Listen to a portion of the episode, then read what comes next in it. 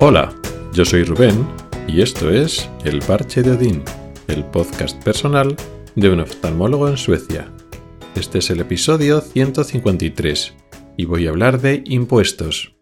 Antes de empezar con el tema, una mención a la comunidad de podcast.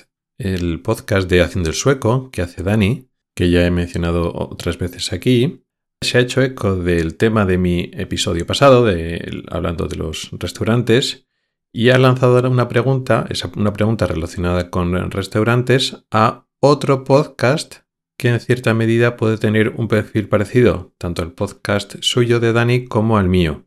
Un podcast de un español que está viviendo en otro país europeo. El podcast se llama Ensuizados, con la referencia de que vive en Suiza, y bueno, esta idea, esta iniciativa de crear comunidad me parece fantástica y por eso lo menciono, pues para el que le interesa, el que oye mi podcast, puede que también interese tanto el de Haciendo el Sueco como el de Ensuizados, porque somos españoles que vivimos en otros países europeos y que podemos contar nuestras experiencias. Entonces hay que dar la referencia, si os interesa echarle un oído a estos dos podcasts, solo hay que buscarlo con esos nombres en la aplicación que utilicéis de podcast o en la plataforma Spotify, Evox o la, la aplicación, la plataforma que utilicéis. Entonces ya empezando con el tema de hoy, quería hablar de impuestos y progresividad. Este principio de progresividad que lo llevan pues España, lo lleva Suecia y otros muchos países, consiste, bueno, como todo el mundo sabe, en que bueno, tú pagas impuestos, el impuesto, el IRPF, lo que es el impuesto principal, de personas físicas es según lo que cobras, pues pagas un porcentaje. Pues puede ser el 18, el 20, el 25, lo que sea. Y ese porcentaje se incrementa cuanto más cobras. Si cuanto más vas cobrando, ese porcentaje que te quitan, pues va aumentando. Ese es el principio de progresividad. Se puede tomar así, pero también lo puedes medir de otra manera. Quiero decir, tú cobras, por ejemplo, en España cobras un sueldo X y pagas un 23%, por ejemplo. Y entonces, pues tu sueldo se incrementa. O vas a hacer horas extras o le metes más horas. Y entonces, en vez de pagar un 23%, con tu nuevo sueldo bruto, que es mayor, pues no pagas un 23, sino un 25%. Entonces es un incremento mayor.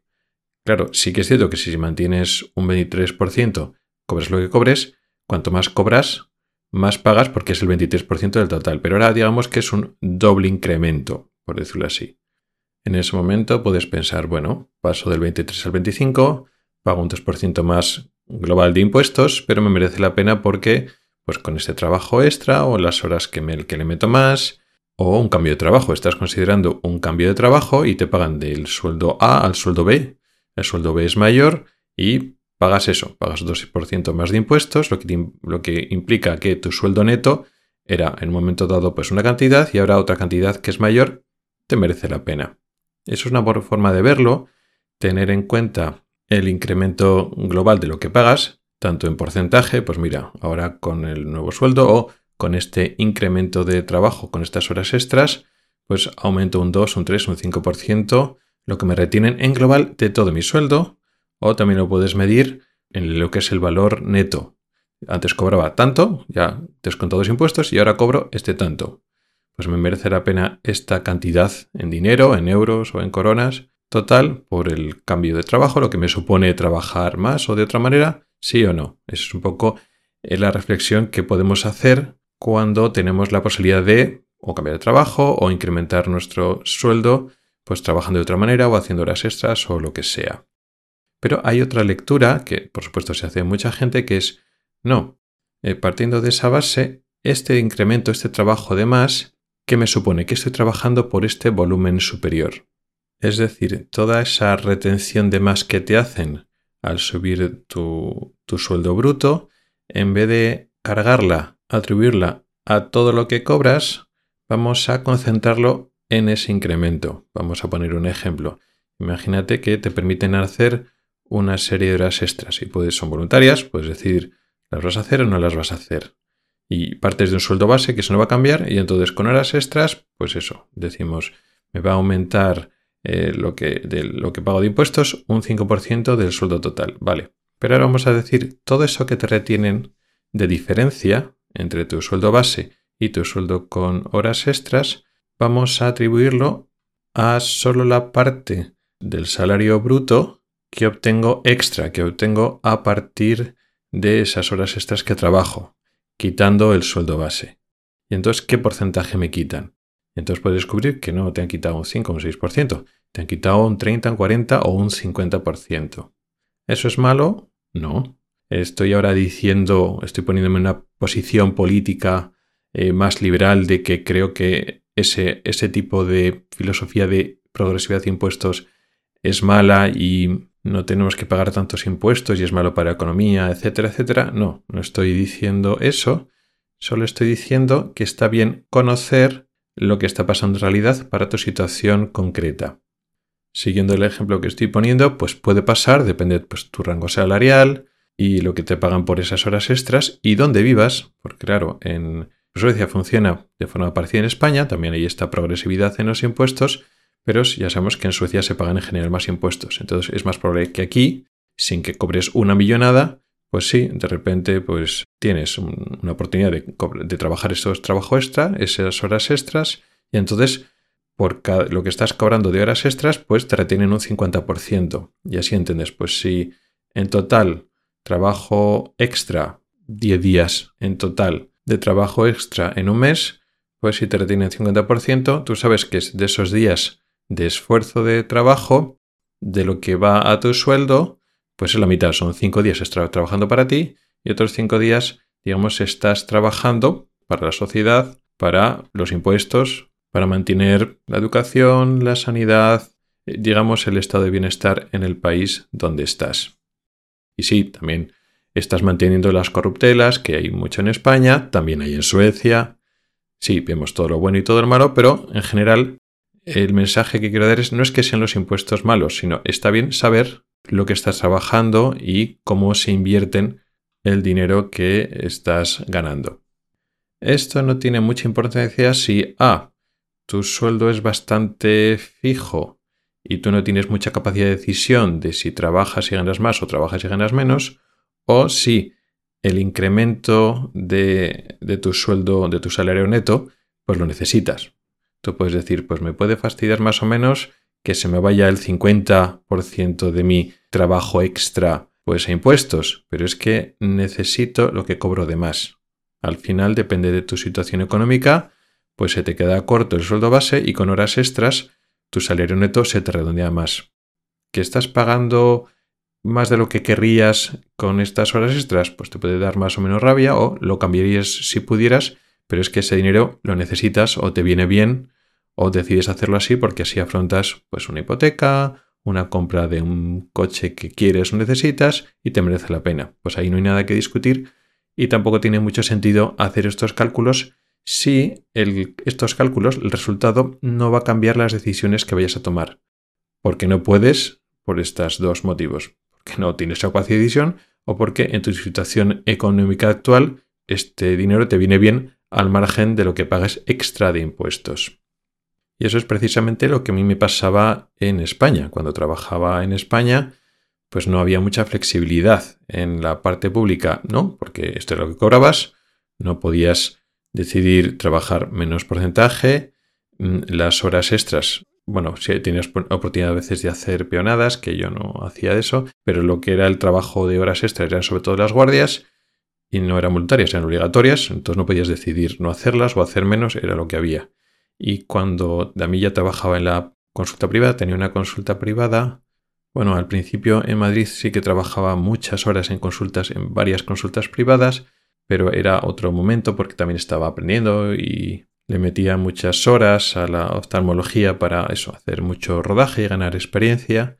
Pero ya cuando me mudé de Madrid a una ciudad más pequeña, Logroño, ya bajé el pistón, pues mi consulta privada era, me lo tomaba ya como yo quería, no trabajar todas las horas del mundo, sino como yo quería y entonces era otro tema. Entonces, en este contexto no me tenía que plantear ese extra más que tenía que cobrar de que pagar impuestos y eh, si me merecía la pena no me merecía la pena.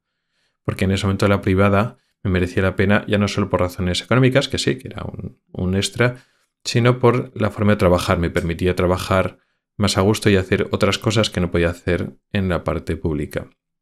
Pero aquí en Suecia la cosa es diferente. Aquí en Suecia yo trabajo solo en la parte pública, de momento, pero hay más, flexibilidad en este tema.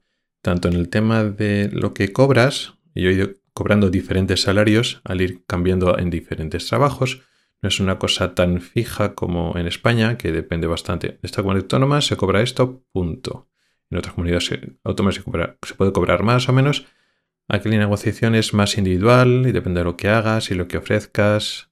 Y eso, con diferentes cambios de trabajo he ido cambiando mi salario. Pero es que además es bastante flexible a la hora del porcentaje que estás trabajando. Entonces, en este contexto, sí que me interesaba este tema de la progresividad y cómo partiendo de un sueldo cuando lo incrementas, ¿qué supone ese incremento? Sobre todo en tiempo de trabajo.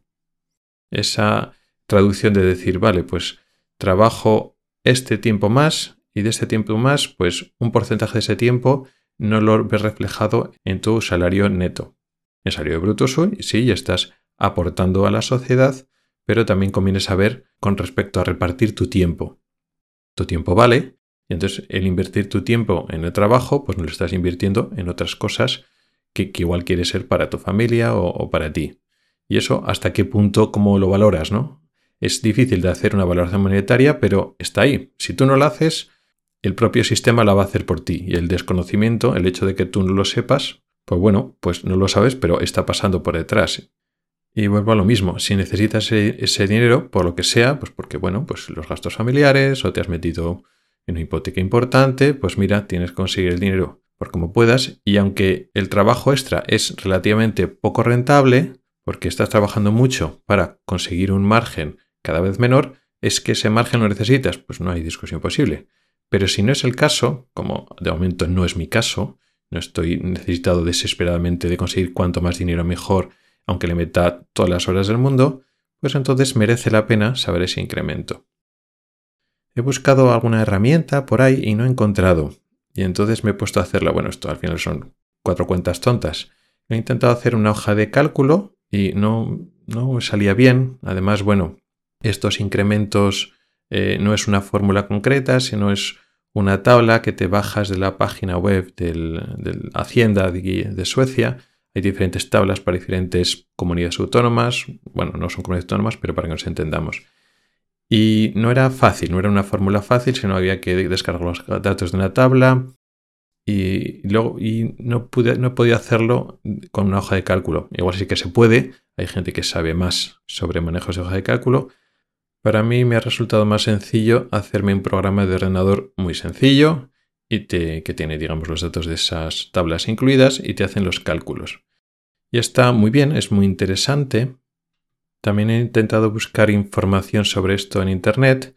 Curiosamente, lo he encontrado fácil en sueco, porque como estaba mirando pues, en la, página de Hacienda sueca, lo he buscado en sueco y el concepto está claro en sueco, que es una, palabra que se llama marginal scat, que se traduciría como impuesto marginal, que es efectivamente qué impuesto paga la última corona, el último euro que cobras ¿no? en la parte más alta. Ese último euro, ese último margen, ¿qué impuesto está cobrando? Sin embargo, luego después, buscando ese mismo concepto en español, no es el tipo marginal, porque el tipo marginal es el máximo, el techo de esta progresividad de impuestos, ¿no? No es ese mismo concepto. Supongo que hay otro concepto que se trata de lo que he ido hablando hoy, pero no lo he encontrado.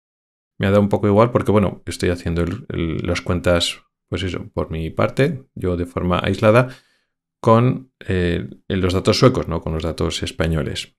Y me ha llevado, me ha dado lugar a interesantes conclusiones. Ya no solo por el tema de cobrar extra, pues tienes este sueldo base del 100%, trabajas 100%. ¿Qué pasa? en mi caso, pues con las guardias. Pues efectivamente, con las guardias se hace poco rentable y de hecho ya hay una solución que se tiene, ya no solo de un trabajo ahora, sino desde que comencé a trabajar en, hospitales suecos, que un porcentaje importante de las guardias te lo dan directamente como tiempo, no te lo pagan. En algunos hospitales te permite variar qué porcentaje de cada guardia, de lo que ganas cada guardia, te lo dan en tiempo, en días de vacaciones o en horas, y qué porcentaje te pagan. Eh, en otros es, más fijo, pero por ejemplo, normalmente te dan un 70% de lo que cobrarías, entre comillas, en la guardia, son horas, horas para coger vacaciones.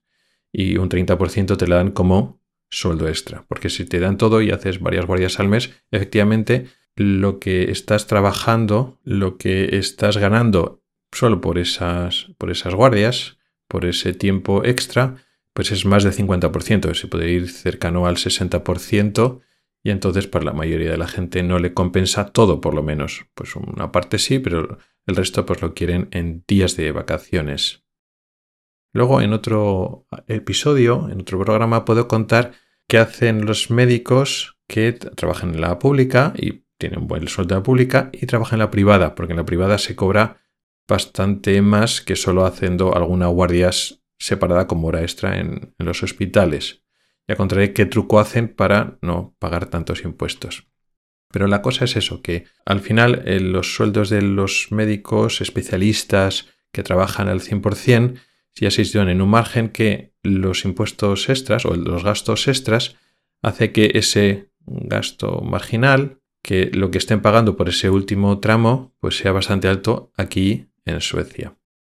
Pero es que yo le he dado también otra lectura que igual me interesa más que esto. Estamos todo el rato de trabajar al 100%. Ahora he, utilizado esta misma herramienta de cálculo, este programita que me he hecho, para hacer otra cosa.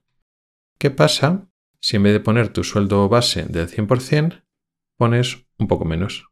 Imagínate que trabajas el 80% y entonces pones tu sueldo, lo que ganas al 100%, como ese incremento, como esas horas extras y descubres que, bueno, que ese último 20% de tu trabajo normal, pues también está pagando, estás pagando una, una cantidad de impuestos, bueno, que es más relevante.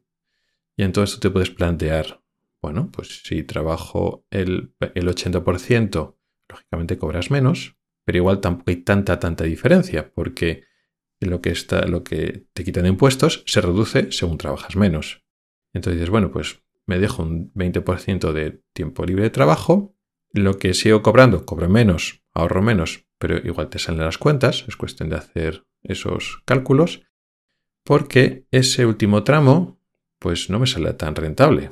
Es decir, si yo qué sé, trabajas cuatro días a la semana en vez de cinco días a la semana. Bueno, es que ese quinto día de trabajo, pues te están quitando también casi la mitad del día. ¿Te merece la pena? ¿No te merece la pena?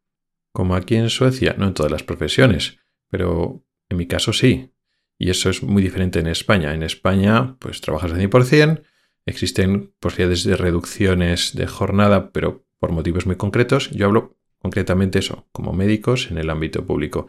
Sí, si tienes hijos, pues es un 50%, cuidado de mayores, si tus padres están mayores y enfermos, pero igual te reducen un 50% y, tampoco vas a negociar el porcentaje más o menos. Y luego de ese porcentaje de trabajo, que sea un porcentaje que te venga bien a ti, depende mucho del jefe. Si te deja negociar qué días o qué horas vienes y cuáles no, depende mucho del jefe. Hay jefes que no, dicen, bueno, tú vienes 50%, pero yo decido que 50% vienes o no vienes, con lo cual pues no te viene bien. Aquí en Suecia, en general, hay esa cultura o esa costumbre o esos derechos ganados de los trabajadores de que en principio es más flexible. No 100% flexible, no puedes hacer todo lo que quieras, pero te pones de acuerdo con el jefe. Pero el jefe suele tener una actitud adecuada de, bueno, quieres trabajar un 60, un 80%, no se lo toma como un, un agravio, como ¿por qué estás haciendo esto? Como, bueno, es un derecho de los trabajadores y lo respeta e intenta buscar una solución que venga bien a todo el mundo. Y bueno, al final es un dato que puedes tener, pues imagínate que te lo tomas, si quieres trabajar el 75%, y eso significa que un 25%, una cuarta parte del tiempo no trabajas. Eso te puedes plantear, bueno, pues significa que al mes, si al mes son, vamos a poner cuatro semanas por redondear, pues de esas cuatro semanas, una semana no trabajo. Y dices, una semana de vacaciones todos los meses, por ejemplo. Y dices, no, es porque, claro, cobras menos, pero Resulta que pasar del 75 al 100%, esa semana de trabajo extra, partiendo del 75%, es que estoy pagando X impuestos. Es que la mitad de la semana más o menos, o un poco menos, se me van impuestos. Pues para que esa semana extra se me vayan impuestos, Prefiero trabajar menos y tener una semana libre al mes, por ejemplo. Te puedes plantear, bueno, puedo bajarme un poco mi nivel de vida, puedo intentar, puedo reducir estos gastos superfluos, no hace falta que vaya todas las semanas a comer a un restaurante fuera. Si con eso puedo afrontar mis otros gastos que son más importantes y me puedo permitir bajarme mi, bajar mi porcentaje de trabajo, no digo un 75%, pues puede ser un 80, un 85 o más. O si te viene bien, lo puedes bajar un 60 o incluso puedes bajarlo más todavía.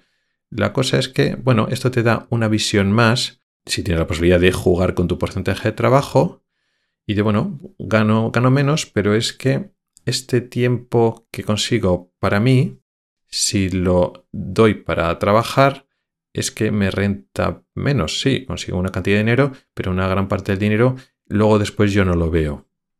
Y esa es un poco la reflexión que estoy teniendo estos días.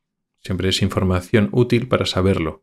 Que eso no quiere decir que tenga que cambiar ahora mismo algo en mi porcentaje de trabajo ni nada, pero bueno, son cosas que en un futuro te puedes plantear hacer. Y eso es un poco lo que quería contaros. Muchos de vosotros esto lo sabéis de sobra, lo habéis calculado mucho mejor que, yo.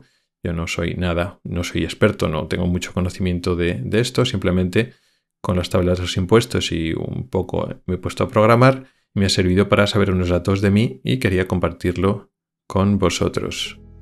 Gracias por el tiempo que has dedicado a escucharme. Tienes los métodos para contactar conmigo en las notas del programa. Nos oímos la próxima semana. Hasta el próximo episodio.